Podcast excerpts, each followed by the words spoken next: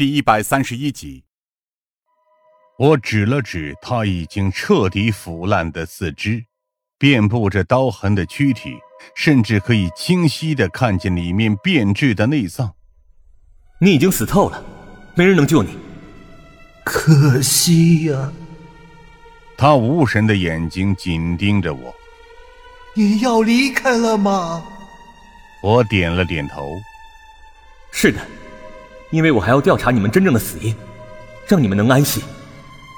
那具尸体如果还流得出眼泪的话，此刻大概已经泪流满面了。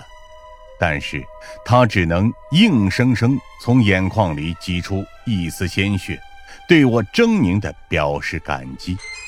随后，整个院落，连同那具被吊在树上的尸体，都被引入了黑暗当中，只剩下我一个人处于一片黑幕之内。而四周则响起了一阵震耳欲聋的杂音，如同洪钟敲响，震响我的耳膜。我从梦境中艰难地回过神来，睁开眼睛的时候，外面依旧是一片漆黑，而我眼前的手机则在响着来电铃声，上面的时间显示在凌晨三点五十分。能在这种时候给我打电话的。基本上可能只有局长和疯子了。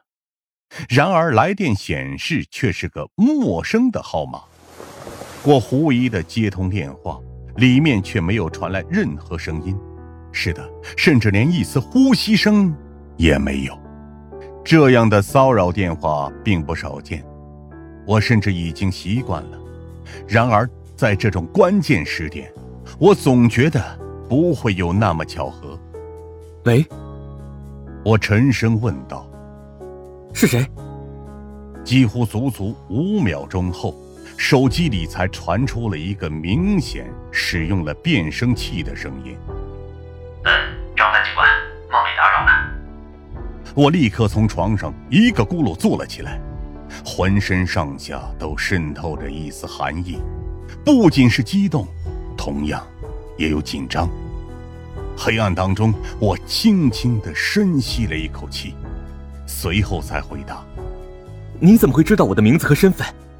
我们的手机号码可是都做过保密的。”别把自己看得太重，也别把别人看得太轻。那个声音说着让人费解的话。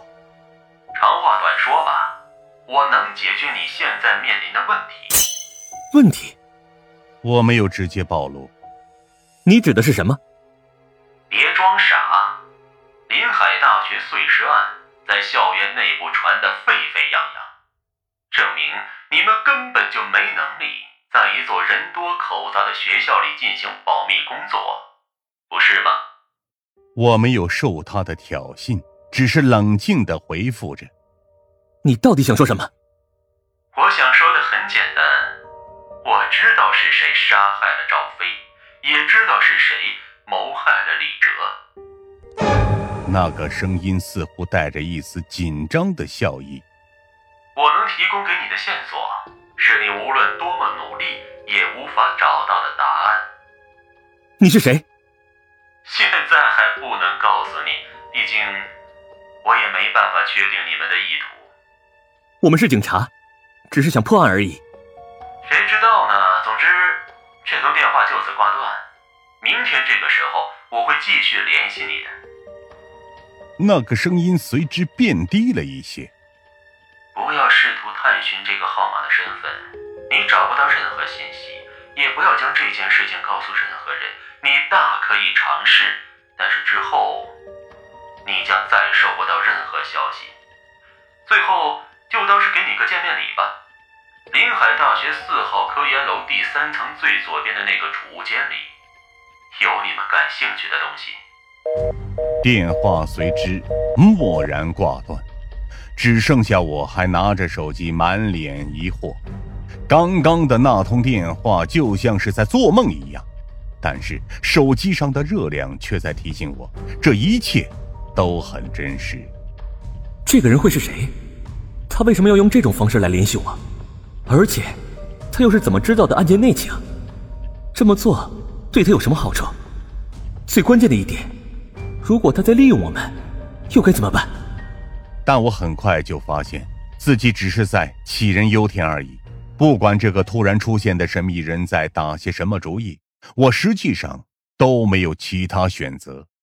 无论怎么样，一切都得等到明天正式见分晓。不过，随之而来的后果就是我整个晚上之后都没有办法睡着，只能硬生生睁着眼睛直到天亮，满脑子里都是案件相关的消息，以及那个神秘人可能的身份。等到早上在市区集合的时候，疯子和夏灵薇一眼就看出了我的状态很差。怎么，昨晚没睡好吗？我揉了揉眼睛，想到。我确实可以将这件事情告诉他们，但无论是想到哪个警告，还是想到可能的骗局，我都没有就此开口。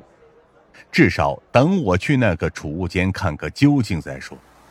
开往临海大学的路上，我几乎全程都没说话，只是静静地看着窗外而已。而当众人都分配任务的时候，我也只是说我到处看看。夏灵薇还说要跟过来，也被我婉拒了。我要一个人去那里看个清楚。如果真的是骗局的话，我也一个人承担就好了。